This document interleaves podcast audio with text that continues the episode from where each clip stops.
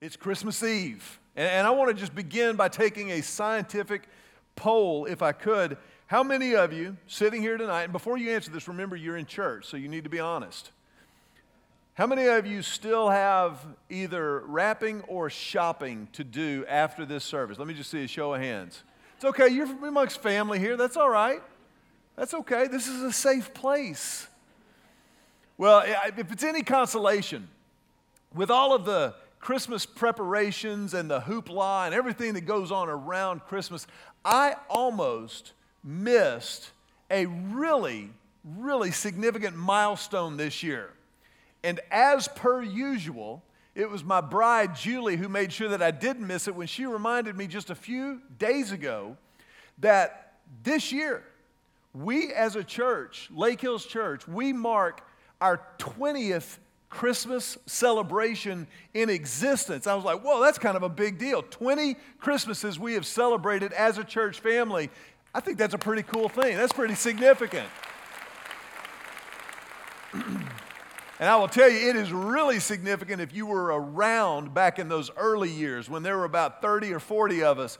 Silent night. It was dicey, but we are so grateful. And you know, it's been fascinating to watch how Christmas has developed and evolved over the years, not only for us as a church family, but it's been true in our family. You know, when we celebrated that first Christmas as a church, our daughter Emily was barely 3 years old, and her little brother Joe had just turned 1 year old. I mean, it was a whole different ball game back then. And now we celebrate Christmas by marking the days off on the calendar before they come home from college. It doesn't even seem possible. I remember, man, when we first started the church that first year, I was 9 years old, and it seems just like yesterday. But it has been fun to have them home and for us to have their friends back into our home. A lot of their friends are in school. Some of them actually just started their first semester of college. And it was one of their friends who was in our home recently that shared a story with us from her first semester of school that I think perfectly captures Christmas. It seems that her first semester was going really, really well, and she was excelling in her classes because she's very, very capable, and everything was going great except for one class.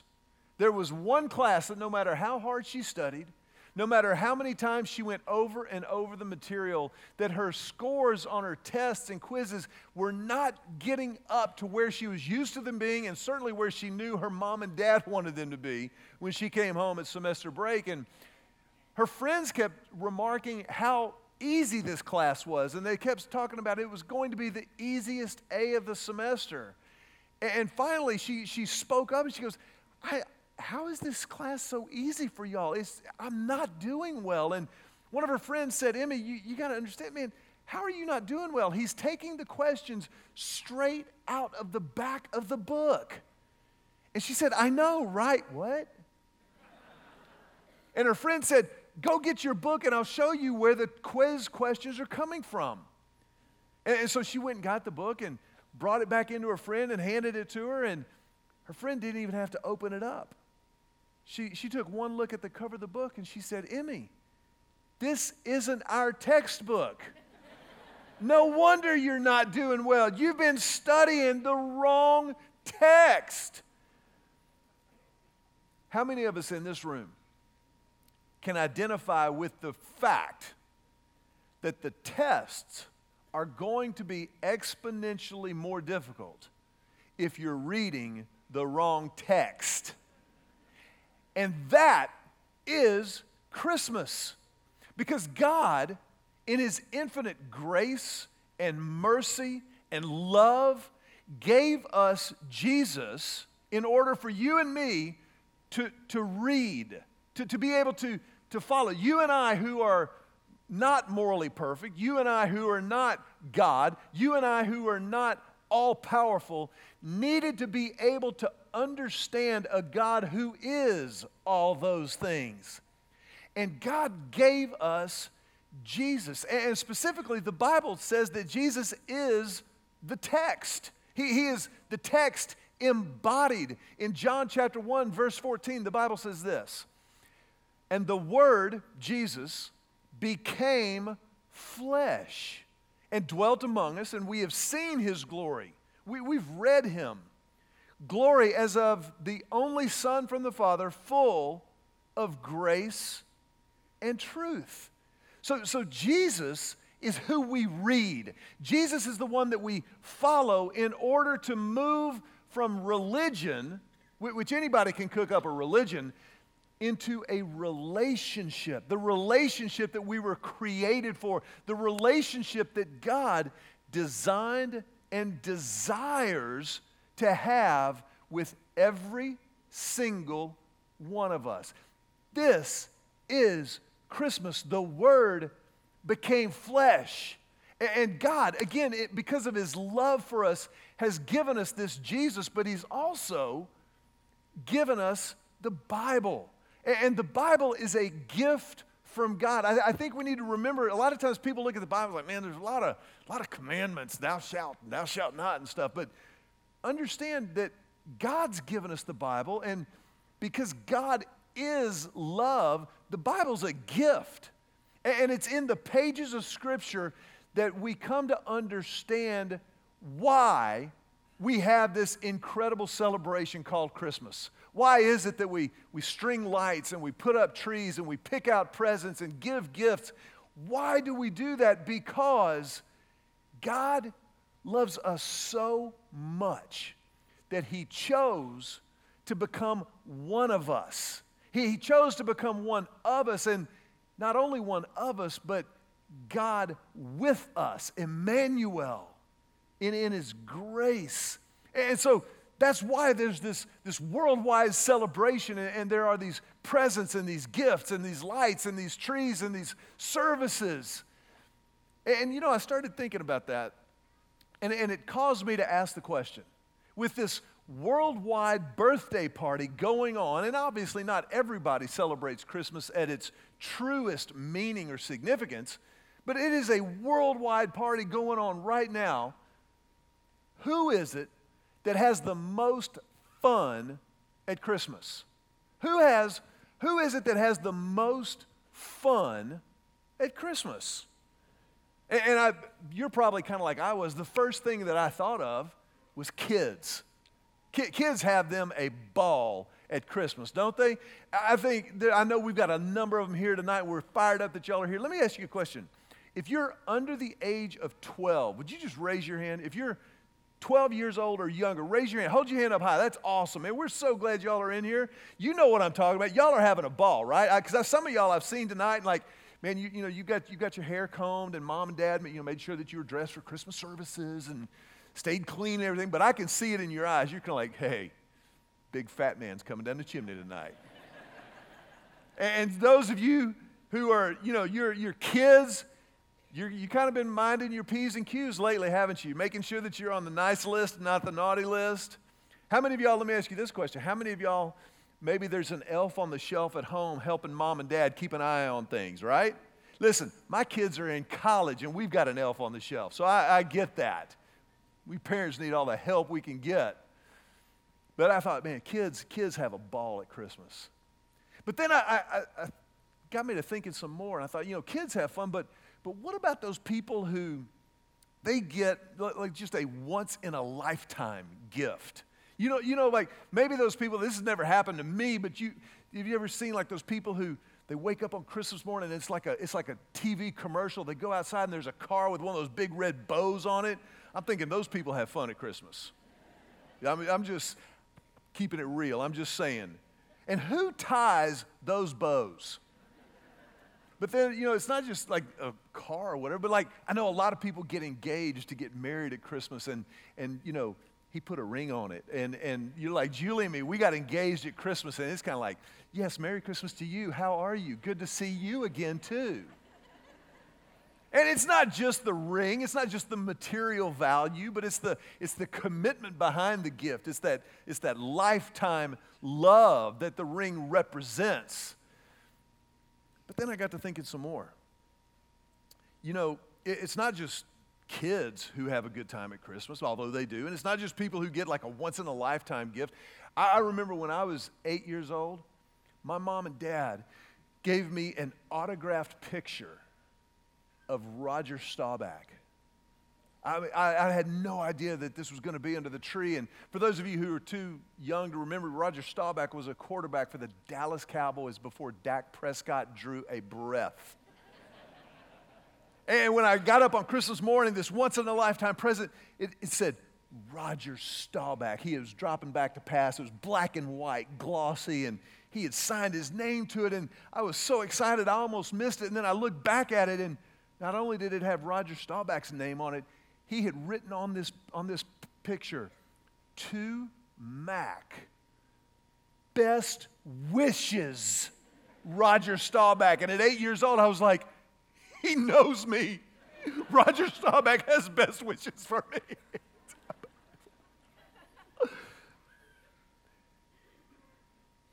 But it's not just the kids. It's not just the people who get the once-in-a-lifetime gift.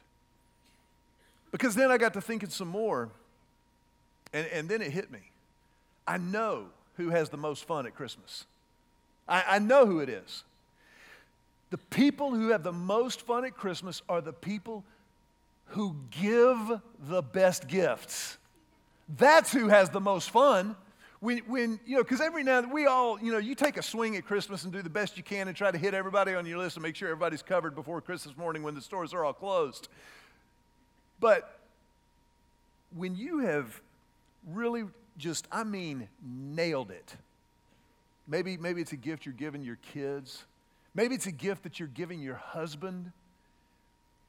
Maybe it's a gift that you're giving to a close friend that's been there with you through thick and thin, and you've thought about that person, you've identified how to communicate how deeply you love them and how much they mean to you, and you've purchased the perfect present, wrapped it up, and you know that it's coming. You are the person who is having the most fun at Christmas. And if you're waiting until Christmas morning, which, by the way, Christmas morning is the only appropriate time to open gifts. I just feel, as a pastor, it's my responsibility to shepherd you spiritually. Maybe if you have like some special Christmas PJs that are wrapped up, you can open those on Christmas Eve. But if you open gifts on Christmas Eve, do not tell anybody you go to Lake Hills Church. But when you have chosen the perfect present to give, that's when you have the most fun. I know Julie and me, there have been times where we've picked out the gift that Emily wanted, or just that Joseph wanted, or maybe we communicated with Santa Claus and we knew what he was bringing on Christmas morning, and we were just like, oh my, here we go. You know, we stayed up late trying to see if he was going to come down the chimney, and then we fell asleep, and first thing in the morning, man, we are out of bed even before the kids are out of bed. Here we go. It's game on. Because when you give the perfect gift, you have the most fun in the room. But then I started thinking some more, and I realized not everybody has fun every Christmas. Sometimes the holidays can be hard. For some people, maybe this is the first Christmas without somebody that you love. Or maybe the circumstances didn't line up and you couldn't get home to be with the people you care about the most. Or maybe it's not even about the holidays. Maybe right now you're thinking about the new year and there's so much uncertainty and unknown, or maybe something's getting ready to happen at work that you're just kind of bracing for and you're just grinding to get through the holidays. But no matter where you are this Christmas Eve, no matter how excited you are for Christmas or how tough this Christmas may be, God, who loves you and me perfectly, unconditionally, has selected the perfect present for each and every one of us. No matter where you are, the gift of Jesus Christ is exactly what we need, and whether we realize it or not, what we want. And it's fascinating when you think about the way that God presented the gift. You know, we know from the Bible that Jesus, of course, was born in Bethlehem, that little small town there in Israel. And Joseph and Mary had gone to Bethlehem because they had to be a part of a census that was being taken. Everybody in that country, in that part of the world, was being counted by the Roman Empire. And because there were so many people that went back to Bethlehem, traffic was a nightmare in Bethlehem. Mary and Joseph, Mary, 9 months pregnant, could not find a room in the hotel, motel, Holiday Inn. There was no room for them. And so they pitched camp in a borrowed barn. And it was there in that borrowed barn that the Bible says the fullness of time came. It means that it was exactly the right moment for this perfect gift to be presented. And Jesus was born. Jesus was born because even though Mary and Joseph weren't yet married, they were engaged. And God had told both of them that Mary was going to have a baby even though they weren't married, even though this was going to be a miracle baby, because this baby would be the Son of God in human form. And the Son of God was laid in a manger. Now, we call it the manger, and that's what it was, but understand, a manger just means a feed trough. A manger is just what the animals ate out of. And that was where the Son of God laid his head. But it was the announcement of this birth. The Bible goes on to tell us that outside of Bethlehem, outside of this little podunk town, there were some kind of forgotten shepherds that were just tending their sheep like they did every single night. And while they were out there tending their sheep, an angel, a messenger from God, appeared to them. And the angel started to talk to the shepherds. Look at how the Bible records this moment historically. Luke chapter 2, verse 10, and the angel said to them, "Fear not." Now, take a time out just for a second. Don't you think that's a great place for the angel to start? I mean, if you're a shepherd, just put yourself in the shepherd's sandals for a moment. You're out there minding your own business, tending the sheep. It's dark, it's late, you're tired. And a messenger from God, an angel, shows up. I really want that angel. I want the first thing out of his mouth to say, "Fear not." Don't worry, relax. In the original language, it's translated more accurately, "Chillax." Everything's going to be fine. Everything's going to be fine. Fear not. But then he says this, "Behold." Say, "Behold." Behold. I want you to do me a favor. Turn to your neighbor right now and with Christmas passion, tell him, "Get your behold on." Get your behold on. He says, "Fear not, for behold, I bring you good news of great joy that will be for all the people. For unto you is born this day in the city of David a Savior who is Christ the Lord." Now, when the angel said, "Behold," that's an old word. We don't use that word very often. You know, just behold, it's just old. I mean, I have never in the history of 25 years of wedded bliss come home from a day at work and said to Julie, my bride, "Honey, behold, I am home." She'd be like, "Awesome, behold, take out the trash." But behold is a big word. It's an old word, but it's important. What the angel was saying to the shepherds, what God is saying to us 2,000 years later is, pay attention. Wait, make sure that you don't miss what's about to be said. More specifically, he's saying, be perceiving, understand something.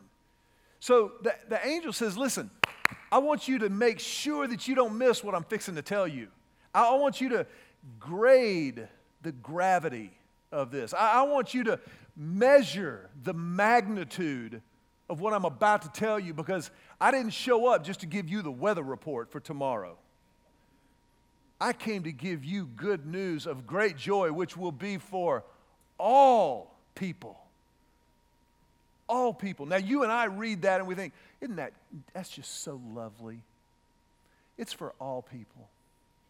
I just like the way that feels. All people. And it is for all people. But there's also something being communicated there that we've got to behold. And that is that all people need a Savior. All people need the forgiveness of God that in His grace He provides in Jesus. I do, you do, all God's children need a Savior. And this is good news of great joy for all people. So no matter where you are, you may be a long-time wily veteran of the faith who is more committed and more passionate to Jesus today than you've ever been, and you couldn't wait for Christmas Eve services to get here. And so you're here and you're singing with everything that you've got, whether it's on key or not. Others of us, maybe you're a long-time veteran of the faith, but you're kind of re-engaging your faith. You're kind of relighting the fires of this relationship with God that Jesus provides. Others of us in a room like this, there's a healthy number of folks who are kicking the tires. You're kind of checking things out, just wondering, does the Jesus thing stand up to the rigors of reality? But then there's probably some in this room, I would guess, who are not kicking the tires, but you came in kicking and screaming. Somebody dragged you to church and you couldn't come up with an excuse fast enough to tell them, no, I'm not going. No matter where you are, no matter why you're here, this is good news of great joy for all people. And it is no accident that any of us is in the room tonight. This is God's gift to us all. But then something really amazing happened in those hills outside of Bethlehem. Verse 13, Luke chapter 2, the Bible says, and suddenly, say suddenly.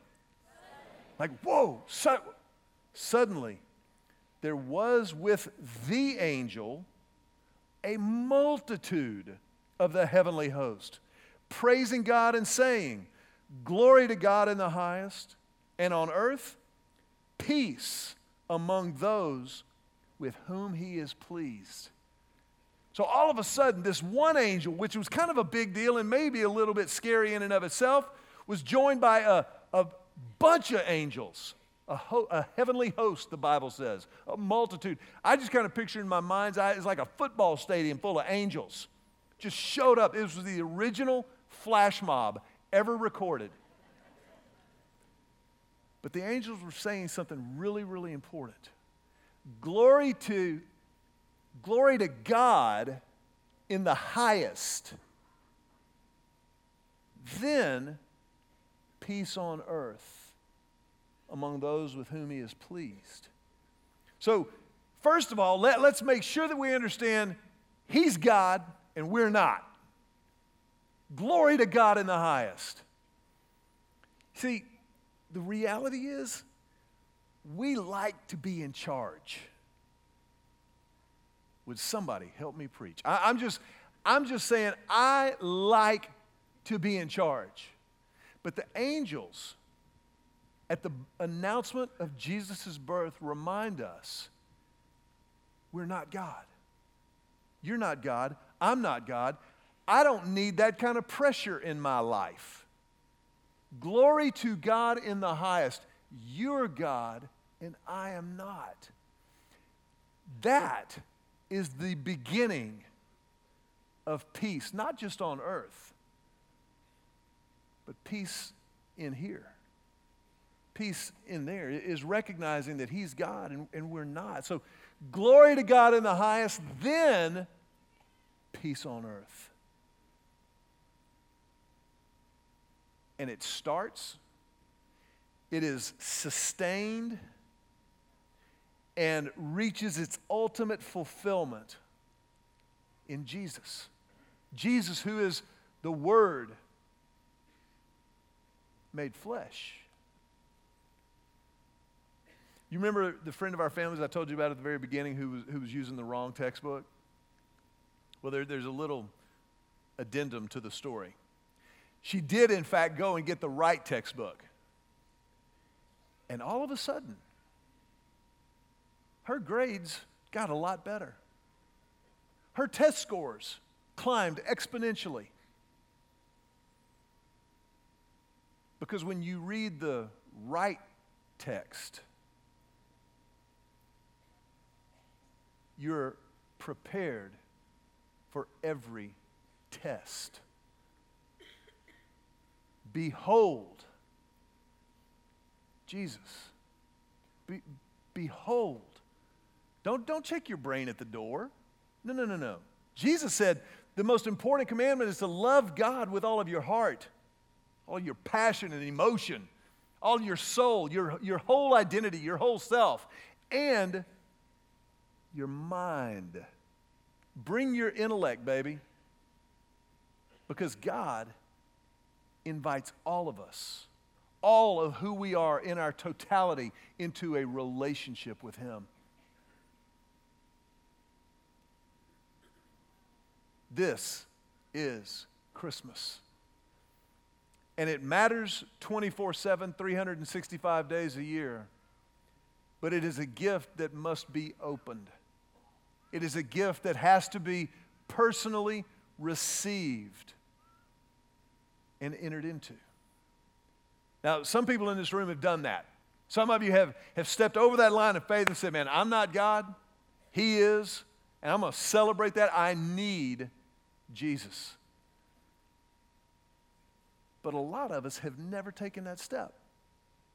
Some of us in this room maybe have never chosen to humble ourselves enough to say we need Jesus.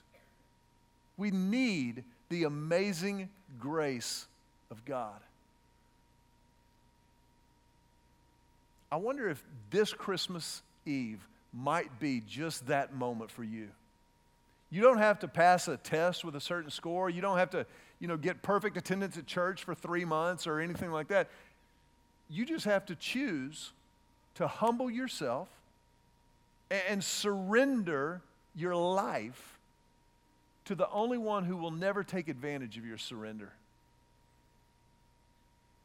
And just confess, you are God, I am not. Jesus, I need you. I need forgiveness of my sin. Some of you are probably thinking, well, whoa, Mac, listen, you don't know where I've been. And that's true, I don't. But He does. And the Bible says that His grace is sufficient. His grace is sufficient. It is enough to cover your sin and accomplish forgiveness. To do for us what we can't do for ourselves. But we have to receive it. We have to choose to respond to that grace initiative and open the gift. And so right now, I just want to invite everybody in this room, if you would, bow your heads for a moment. If you have opened that gift personally, then I want to invite you to be praying with everything that you've got. But if you're here and you've never opened that gift personally, you've never committed your life to God, why not right now? Why not let this be really the first Christmas of your life, where you behold Jesus? If that's you, I want to invite you just to pray in your own words, just silently right where you're sitting, that prayer of commitment, that prayer of surrender. Just silently talk to God in your own words and say something like this. Just say, Jesus, I need you. You are God and I am not. And so I confess my sin, all of it. And Jesus, I claim your forgiveness, all of it.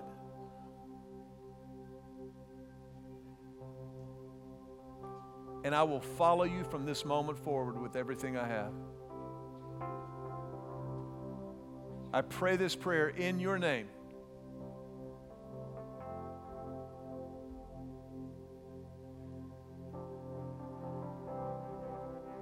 Now listen, I want to ask you just to remain with your heads bowed for a moment. But that prayer, this moment in your life is too significant to hydroplane by. I want to just say a couple of things. Number one, if you just stepped into that relationship with Christ and surrendered your life, this is the greatest moment of your life. And it's one that as a church, we want to offer ourselves to you as a family of faith. And the best way to let us know that is just to take that Connect card that's in your program tonight. Just right now, right where you're sitting, just take that out. Fill it out and indicate there, I committed my life to Christ this week.